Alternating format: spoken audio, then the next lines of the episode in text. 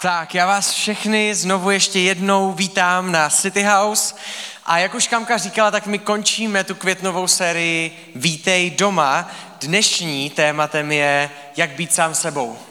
A já bych chtěl přečíst jenom část toho popisku, který jsme měli přes týden na internetu, na Faceu, na Insta a měli jsme to popsaný, to, co dneška se čeho se chci dotknout a tam bylo napsané tohle. Církev je jediným místem na naší planetě, která v takovém množství spojuje lidi naprosto bez ohledu na jejich rasu, společenské postavení nebo majetek. Spousta z nás ovšem stále bojuje se strachem, že budeme hodnoceni nebo souzeni. Je církev opravdu místem, kde můžeš být sám sebou. Do církve může přijít každý. Můžeš přijít když jsi ateista. Můžeš přijít, když jsi bohatý. Můžeš přijít, jestli jsi spokojený.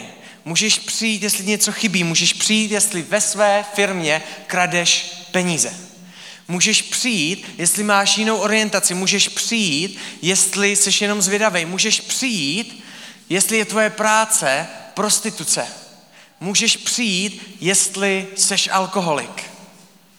Tohle byl pocit, který pán Ježíš přinesl během tři a půl let, když byl tady na zemi a sloužil. A my jsme ho vzali a v průběhu dvou tisíc let jsme ho měnili. A povedlo se nám to. Pán Ježíš za tři a půl roku dal pocit jistoty, přijetí a toho, že můžu přijít k Bohu takovej, jaký jsem. A my jsme to vzali a změnili to. V dnešní době si to lidi nemyslí. V dnešní době, době nemají lidi pocit, že můžou přijít do církve takový, jací jsou. Protože jsme měnili ten obraz. Já bych se chtěl kouknout teďka na začátku, jaký je rozdíl mezi tří a půl let služby Pána Ježíše a dvou tisíce let, kdy církev vedli lidi. Ježíš svou přítomností, tím, jaký byl, tím, co dělal, tak tam, kam šel, tam měnil atmosféru.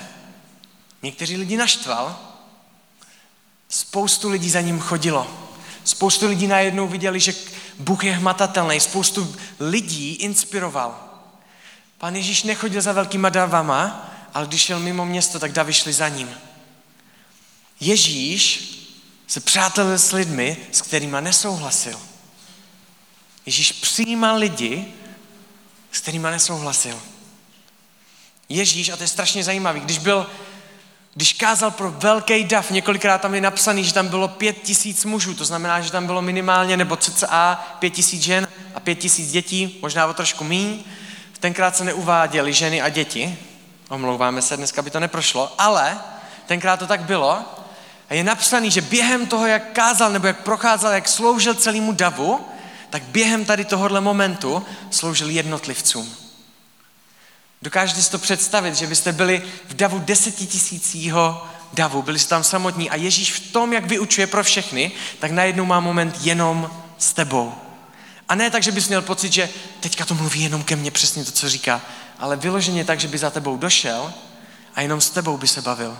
Mezi deseti tisíci lidma má moment jenom s tebou. Několikrát to je napsaný v Bibli, když prochází, je tam žena s krvotokem, když tam je malý chlapeček, tak vyzdvihuje jenom ho a má tam moment jenom s ním. Když prochází, je tam slepec, tak má moment jenom s ním v celém davu. Pán Ježíš je osobní. Pán Ježíš jedná s jednotlivcema. My jsme, máme moto pro City House, že každý má příběh, Každý má hodnotu a každou má budouc, každý má budoucnost, ale my jsme si to nevymysleli. My jsme to vzali od Ježíše. Pan Ježíš řekl, každý z vás má příběh, každý jste důležitý, každý má hodnotu a každý máte budoucnost. Proto i když mluvím k celému davu, tak budu mít moment jenom s tebou. Víte, proč je důležitý znát příběh ostatních lidí? Protože anonymita se strašně lehko soudí. Anonymitu na anonymitu dokážete nadávat. Dokážeme nadávat na bezdomovce v městě a říkat, kámo, tak jsi měl najít práci a kdybys byl pro něco, tak bys něco už ze sebou dělal. Když známe příběh toho člověka, tak to nedokážeme říct. Anonymita dává prostor k souzení. Když známe příběh lidí, tak to nejde. Pán Ježíš na každýho z nás úplně do detailu, do toho nejmenšího detailu na světě. Je napsaný, že Pán Ježíš zná, kolik máme vlasů na hlavě. Víte, jak často vám padají vlasy? Vždycky to Pán Ježíš ví. Co to znamená? Že není jenom ten, který ví, že ty přemýšlím tímhle způsobem, ale že ví přesně, jakým způsobem, v jaký okamžik přemýšlí a co to s tebou udělá. Víš, že někdy zažiješ stejnou situaci a rozesměje tě to a po druhý zažiješ tu stejnou situaci a jsi uražený. A ví, proč se tak cítíš. Dokonce někdy si ty sám myslíš, jak jsi skvělej a jak děláš dobré věci a pán Ježíš si říká, ha, kámo, ale ty to děláš jenom kvůli tomu, abys byl viděný před ostatníma lidma. Tak to není. Pán Ježíš vidí úplně do toho detailu, všech detailů našeho života a přesto za nás zemřel. A nastavil milost. Pán Ježíš nepřišel zrušit zákon, ale přišel ho naplnit, ale přišel dát milost nad zákon. A říká jednu věc. Vy sami to nezvládnete, já za vás umřu a nastavuji milost. Tohle je hodnota. Nemusíš nic dokazovat, já dávám milost. To je oběť na kříži, kterou jsem pro tebe udělal. V Efeským, druhé kapitole v 8. verši je napsaný tohle. Touto milostí jste skrze víru spasení. Není to z vás, je to boží dar. Bůh nám říká jednu věc. Víš, jaká je tvoje hodnota? Tvoje hodnota je život mýho jediného syna. Někdy na to lidi říkají, že pán Bůh byl strašně krutý když obytoval svého jediného syna. Ale v Bibli není nikdy popsaný pán Bůh tady tím způsobem. V Bibli je napsaný, že pán Bůh tak miloval tebe, že dal svého jediného syna. Ne kvůli tomu, že by se mu chtěl mstít, ale kvůli tomu, jak moc miluje tebe. To je hodnota, kterou ti pán Bůh na tebe dal. Takovou cenu měla milost.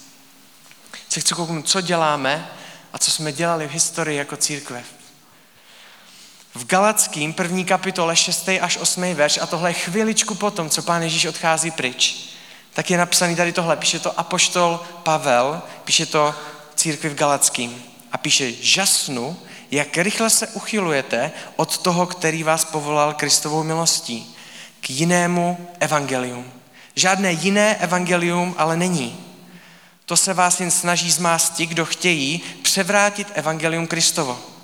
Kdyby vám kdokoliv, až už my sami, nebo třeba anděl z nebe, kázal jiné evangelium, než to, které jsme vám kázali, a tě proklat. To je drsný konec tady tohohle ostavce. A Pavel jim říká, vy to měníte. Pán Ježíš dal jasně řekl, jak to je. Jasně řekl, že dal milost a nepřidává k tomu věci. Zákonnictví dává na milost cenovku. A hnedka potom, co pán Ježíš odchází, tak se děje jedna věc. Přichází židé a říkají, jo, ta milost to je skvělá věc.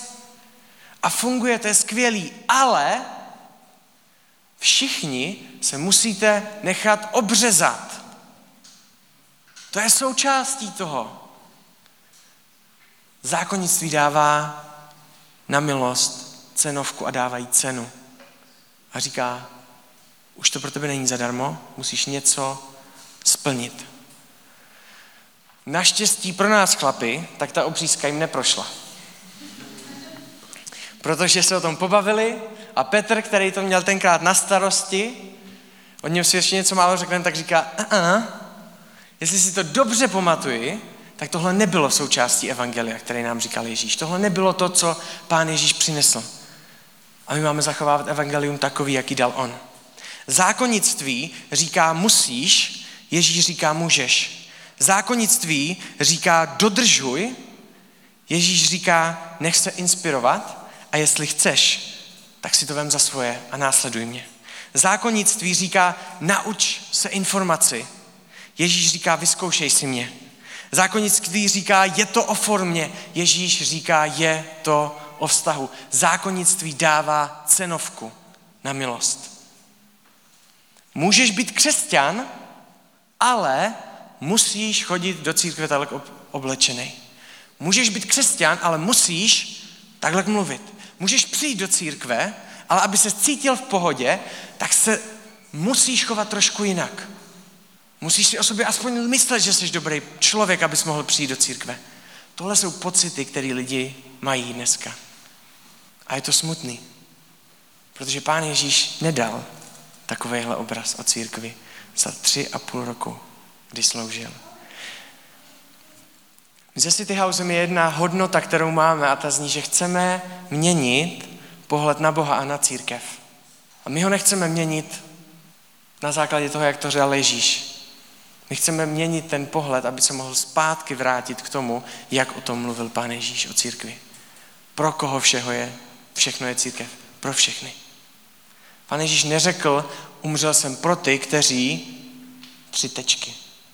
Pán Ježíš řekl, umřel jsem pro všechny, pro všechny to platí. Takže ty necháš přijít ke mně každýho. My chceme nést takovýhle obrázek církve, protože takhle známe Pána Ježíše a takhle o tom čteme. Tohle je boží charakter. A my do toho nechceme míchat ten náš. V Biblii je napsaný, že máme zrcadlit Pána Ježíše. To znamená očistit se od co nejvíc špíny, co na sobě vidím, nepřidávat věci k tomu, co řekl a odrazit ho, protože Pán Ježíš je v nás. Jestli se odvážíte přijít do církve, i když máte možná pocity, že musíte být lepší, Lizy to je moje manželka, když eh, se poprvé rozhodovala, že půjde do církve, tak jí bylo cca, tuším, kolem 14 let. Je z Kalmicka z buddhistické republiky. Křesťanství tam je hodně malinko, je menšinový, a Lize, když šlo, chtěla jít poprvé do církve, tak měla pocit, musím být přece o něco lepší člověk. Takže si sehnala nějakou duchovní literaturu a začala to číst a začala se modlit v kleče. Proč? Abych mohla jít do církve. Abych tam mohla aspoň přijít. Tohle je obraz, který nechceme nést. A jestli přijdeš do církve, já věřím, že je pro každýho, tak tě chci varovat před něčím. Budu upřímnej. Do církve můžeš přijít a každý může přijít takovej, jaké je. Ale když se setkáte s Ježíšem, tak se ve vás něco změní. Do církve můžeš přijít takové, jaký jsi úplně se vším všudy, ale když se setkáš s Ježíšem, tak to mění lidi. A pán Ježíš takovýmhle způsobem funguje. Ne kvůli tomu, že by tě nutil, ale kvůli tomu, jaký má charakter. Často se lidi dozvídají, kým jsou, až tehdy, když se setkávají s Bohem. Proč? Proč to tak je? Protože je lehčí být někým jiným. Většina z nás chce, aby nás ostatní znali, takový, jací jsme. Problém je, že to moc neunesem.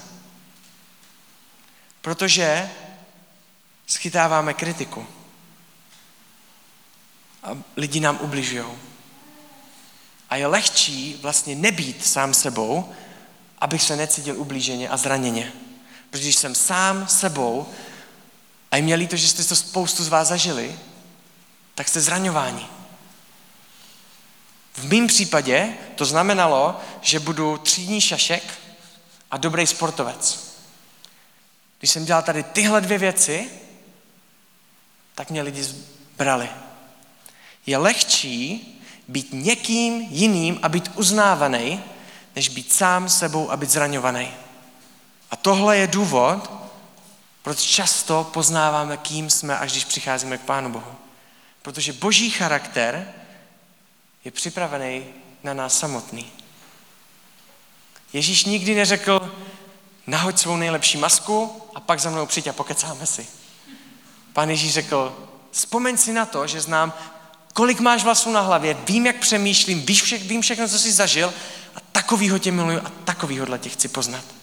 Při takovej, jaký seš. Neboj se otevřít přede mnou, protože já nejsem ten, který tě zraní. Já jsem ten, který ti dá jinou hodnotu a novou hodnotu. Já jsem ten, který tě bude adoptovat do své rodiny. Lizy mě řekla tady tenhle příklad a říká, když jsem se stala součástí boží rodiny, tak to bylo, kdyby mě někdo adoptoval.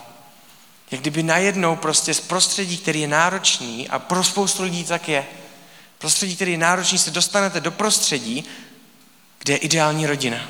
A máte najednou všechno. A pozornost je na vás a zajímají se o vás.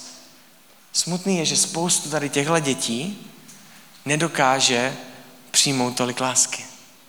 Protože jsou zvyklí, že budou zraňovaní zpátky. Spoustu těch dětí, když rozbije nějakou zráčku v té rodině, tak si říká, ah, a teď dostanu. Protože jsem něco špatného udělal a dostanu kartáč. Pán Ježíš je dobrý otec. To znamená, že nás nenechá dělat si všechno, jak chceme a někdy nás vyučuje a napomíná. Ale když Pán Ježíš napomíná, tak to nebolí. Když Pán Ježíš napomíná, tak to buduje. Když Pán Ježíš napomíná, tak vás to posouvá. Když Pán Ježíš napomíná, tak vám říká, tady už ne, tady by si mohl ublížit. Pán Ježíš nás napomíná, protože mu na nás záleží. Ne kvůli tomu, že by nás chtěl zranit. A lidi si to zapamatujou, tady tohle. Možná jsem to tady ještě jednou říkal, ale mě taťka říkal, že když jsem byl malý, tak mě jednou dával na zadek a dal mě na zadek a já jsem nevěděl, za kým se jít utěšit. Tak jsem se otočil a objal jsem taťku. A on říkal, že ho to totálně rozbilo a začal brečet. A říkal, že si uvědomil na tom jednu věc, že to je jak s pánem Ježíšem. Že pán Ježíš nás napomene, tak my jdeme k němu, aby nás obejmul. A on nás obejme zpátky. Pán Ježíš, když nás napomíná, tak to nebolí. Tak nejsme od něho vzdálení pryč, ale jsme pořád s ním. Chtěl bych vám říct jeden příběh jednoho chlápka, kterýho jsem poznal v Americe. Jmenuje se Rich, ale všichni mu říkali Chocolate Guy. Já jsem mu říkal čokoládový dědeček. A to byl pán v 70. letech, asi tak 70 let, ne v 70. letech, ale bylo mu 70 let, je mu 70 let, co už. A to byl tak zlatý borec a on kdyby přišel sem, kdyby čokoládový dědeček přišel sem a zrovna by nikdo nekázal, tak by to vypadalo tak, že by přišel s obrovskou pixlou čokoládových bombónů od Lind. A měl tam snad všechny druhy, které existovaly. A popsal, popsal by vám všechno, co tam je a obešel by každýho z vás a jednou by vám dal, zeptal se vám, jak se máte, pamatoval si vás, protože jste se před týdnem se ptal na to, jak se máte, vy jste mu řekli, jak se máte a on se doptal na ty věci. To byl kouzelný dědeček. Já jsem ho obdivoval, bílý vousy a bílý vlasy a úsměv. Vždycky. A jednou jsem ho slyšel v církvi, když byl na pódiu a mluvil, jaký byl předtím. A mně se nechtělo věřit, že to byl on, protože jsem ho znal. A on přišel a říká, když mě bylo kolem 55, tak se přistěhovali noví sousedi. A ta paní za mnou přišla, a tu znám taky, a ta je taky skvělá, a říká, Riči, nechtěl bys jít s náma do církve? A v ten moment se konverzace naprosto změnila a on začal nadávat. Jak si to můžeš představit mě tady tohle říkat, vy jste úplní maniaci. A začal to do ní solit a zprostě ji smetl a říkal, nikdy nepůjdu do církve. A odešel pryč. A Denise si říká, OK, možná nemá úplně nejlepší myšlenky o církvi. A bavila se s ním sousedsky a za rok si říká, zkusím se ho zeptat znovu. A bavili se o něčem a říká, no a ty Riči, mě jen tak napadlo. Nechtěl by si s náma kouknout do církve? Cože, já jsem ti snad říkal, že už se mě nikdy nemáš tady, nikdy se mě neptej, ty víš, jak se na to myslím. A vy, vytmavili to úplně stejně. 15 let se ho ptala. Riči, a nechtěl bys jít s náma do církve? Po 15 letech se rozhodl, OK, tak já půjdu. A všem vám řeknu, jací jste. A v neděli přišel do církve. Sedl si. OK. A skončilo kázání, skončilo to zhromáždění a on přišel a plakal a přišel za Denis. a říkají, já jsem si myslel, že církev je jiná. Já jsem si tohle nemyslel nikdy. Já bych to do něho nikdy neřekl. Často se dozvíme, kým jsme, až když potkáme Pána Boha. Protože se schováváme před zraněním. Chci vám říct příběh, který je z Bible a je o mým nejoblíbenějším učedníkovi. A to je Petr. Petr byl totální střela. Kdyby Petr byl s náma v City Houseu, tak by každou neděli seděl v první lavici. A kdyby jsme plánovali sbírku potravin, a někdo by tady ze stage řekl, plánujeme se City Housem udělat sbírku potravin, tak Petr by vyskočil ze židle a říkal, OK, tady jsou peníze, já nějaký mám, mám nějaký našetřený, říkal jsem si, že bych tam mohl dát, kdo jde se mnou? Petře, to je až za tři týdny. To nevadí nějak, to zorganizujeme, kdo jde se mnou? Petře, sedni si, to je dobrý. Petr byl strašně hrd do všeho. Říkal věci dřív, než to pořádně promyšlel. A jen to tak hodil prostě a strašně věřil sám sobě. Tohle je charakter Petra. A my se dostáváme k okamžiku, který je popsaný v Lukášovi v 22. kapitole od 31. do 34.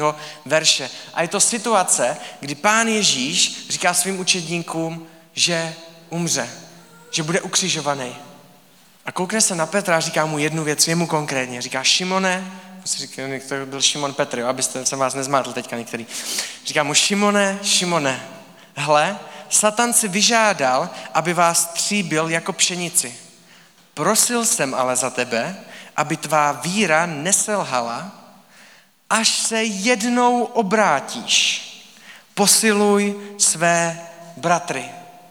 Šimone, přijde něco těžkého do tvýho života a ty to nezvládneš. Ale modlil jsem se, abys vytrval. A až se obrátíš, tak ty budeš posilovat své bratry. A Petr mu říká, ne, on mu neříká, on na něho vykřikne, protože to je náš Petr, a říká mu jednu věc. Pane, s tebou jsem připraven i do vězení, i na smrt. Petr. A pán Ježíš mu odpovídá a říká mu, říkám ti Petře, než ráno kohout zakokrhá třikrát, mě zapřeš. Ne, že se mnou nepůjdeš do vězení. Ne, že neumřeš pro mě. Ty se nepřiznáš k tomu, že mě znáš. Třikrát. Takhle malou věc. A nezvládneš to. A Petr říká jednu věc. To je blbost. I kdyby všichni ostatní, já nikdy. Petr si věřil a věřil sám v sebe. My často někdy věříme sami v sebe. A je to důvod, proč jsme někdy tak zasekaní a proč nám nejdou věci. Někdy je potřeba si přiznat, že sami na to nemáme. Dostáváme se dál v 22. kapitole do 55. verše až do 60.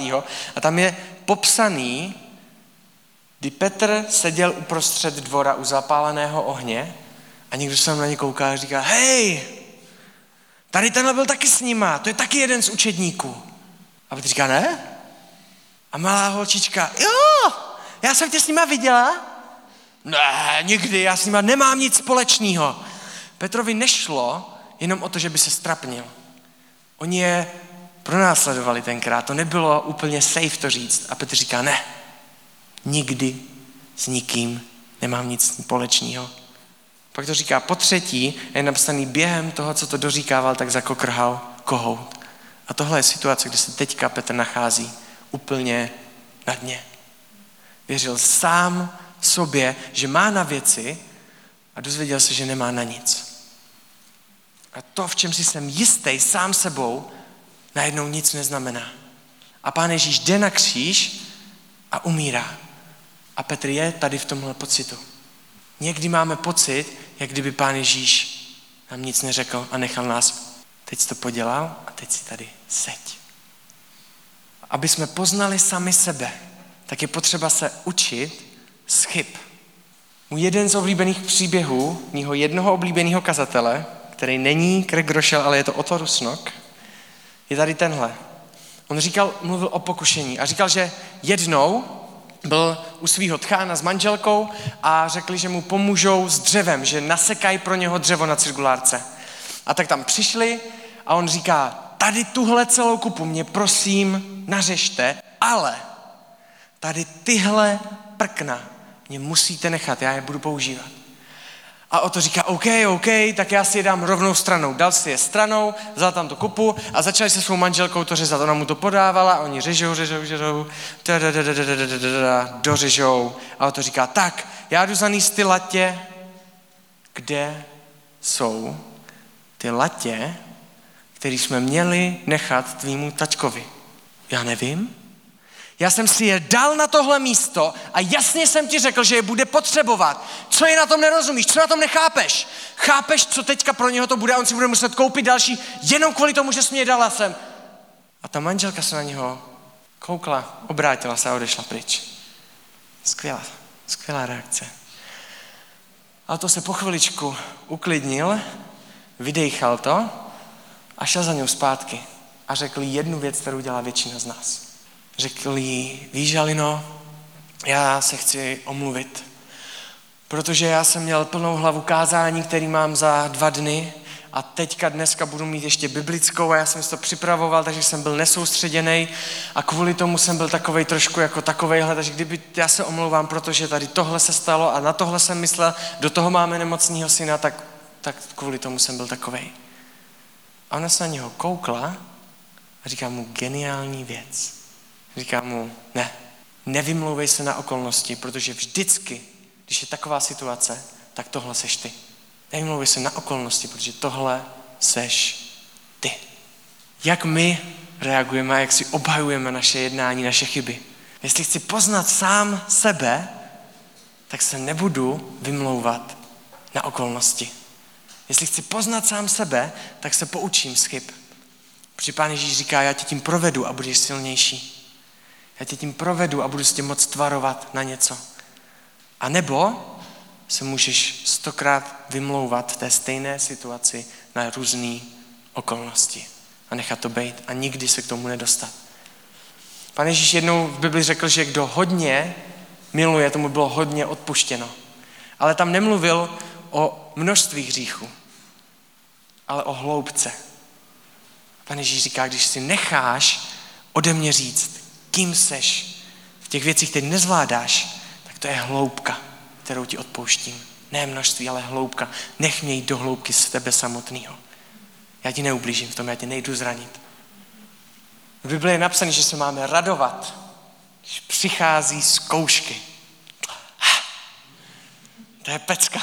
Zrovna přišlo něco strašně těžkého a s tím se blbě, huhu, super. Asi málo kdo z nás má takovýhle pocity. Ale já věřím, že se můžeme a dokážeme se radovat, když to potom zvládneme s Pánem Bohem.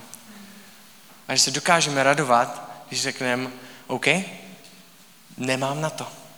Já si na to necítím, ale mohl bys mě helpnout trošku. Tak věřím, že už v tenhle moment se můžeme radovat. Protože se posouváme a objevujeme sami sebe. Pán Ježíš nám s ním pomáhá. Jak končí Petrův příběh? Pán Ježíš umírá, vrací se zpátky, stává z robu a setkává se s Petrem a my se dostáváme do okamžiku, který je zapsaný v Janově Evangelium 21. kapitole 15. až 17. verš. Tady je napsaný, po snídani se Ježíš zeptal Šimona Petra.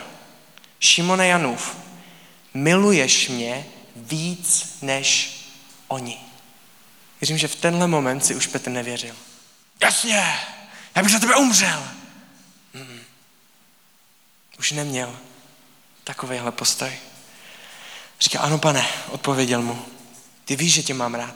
Ježíš mu na to řekl, pas mé beránky. Potom se zeptal po druhé, Šimone Janův, miluješ mě? Ano, pane, odpověděl mu, ty víš, že tě mám rád. Tehdy mu odpověděl, pečuj o mé ovce. Potom se zeptal po třetí, Šimone Janův, máš mě rád?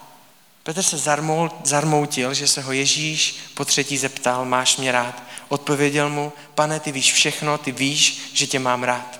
Ježíš mu na to řekl, pás mé ovce. Tady dává pán Ježíš Šimonovi hodnotu a říká mu, ty budeš vést církev. Ale vzpomeň si na jednu věc. Kdyby jsi nezažil to, jak jsi mě třikrát zranil, tak nemáš takovýhle charakter. Já jsem potřeboval, aby si s tímhle prošel, aby jsem tě mohl určit, aby zvedl církev. Bez toho to nešlo. Jestli si někdy nenecháme od Pána Boha říct, v čem děláme chyby a v čem je náš charakter, tak můžeme minout věci, které pro nás má jenom kvůli tomu, že si nedokážeme přiznat chybu. Chtěl bych se kouknout na Ježíše a na jeho strategii tady tohohle předávání, aby se předávalo ty jeho myšlenky, které byly z tři a půl roku a tím budu končit. Matouš, 5. kapitola, 13. verš. Tam je napsaný, vy jste sůl země, kdyby sůl ztratila chuť. Čím se osolí? Nebude už k ničemu, jen se vyhodí ven a lidé ji pošlapou. Vy, ty, jsi sůl země. Pokud ta sůl ztratí chuť, tak to je k ničemu. Může se vyhodit a lidi ji pošlapou. No pressure. Pohodička. Jen to vem. Pán Ježíš říká, já věřím ve vás. Že vy jste schopni nést obraz a ukazovat na mě na takovýho, jakýho jsem. Proč ve vás věřím? Protože vím, jak funguje vztah mezi mnou a váma. Já vím, že když mě poznáte, tak se měníte. Když mě poznáte, tak jinak přemýšlíte a jinak jednáte. Poznáváte sebe mýma očima. A nenechá nás v tom tlaku úplně, nebojte. Přečteme si další část, která je důležitá, a ta je v Janově, 17. kapitoly 21. až 23. verš. A tam je napsaný tady tohle. Ať jsou všichni jedno, jako ty, Otče, ve mně a já v tobě, ať jsou i oni jedno v nás, aby svět věřil, že jsi mě poslal. Dal jsem jim slávu, kterou si dal mě, aby byli jedno, jako my jsme jedno. Já v nich a ty ve mně. Aby byli dokonale jedno a aby svět poznal, že jsi mě poslal a že jsi mě miloval, jako jsi miloval mě. Pane Ježíš říká jednu věc. Já chci být zajedno s tebou. Chci, abys mě poznal. A chci, abys věděl, že já tě znám. A že tě přijímám takovýho, jaký seš. Že můžeš přijít do církve a můžeš ke mně přijít úplně jaký chceš, jakoukoliv minulostí, s čímkoliv, co jsi udělal a co jsi kdy podělal. Já nechci, aby jsi na něco hrál. Přijď takový, jaký seš. Když se ke mně se mnou setkáš, tak já nemám zákonnictví. Já ti neřeknu musíš, já ti nabídnu. Nabídnu ti, můžeš mě následovat. Setkej se s tím, jak o tobě přemýšlím, zažij si to a rozhodni se, vyzkoušej si mě.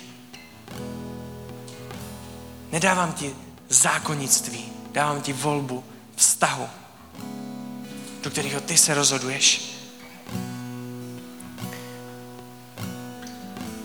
Chci nám ještě připomenout, že aby jsme příště, až se dostaneme do situace, a věřím, že se dostaneme, a někteří z nás dneska, když začneme říkat, no ale to bylo kvůli tomu, že... Tak aby jsme se zastavili a vzpomněli si na ten příběh a řekli si, ne, já se nechci vymlouvat na okolnosti a chci poznat sám sebe. To je kvůli tomu, že já jsem takovejhle. To je kvůli tomu, že já to nezvládám a jsem na tebe vždycky hnusnej, když mám moc práce. Jsem strašně rád za to, že lidi chodí do církve a říkají jednu věc. Tady jsou skvělí lidi. Ale ona to není pravda. Protože církev je plná nedokonalých lidí se skvělým Bohem.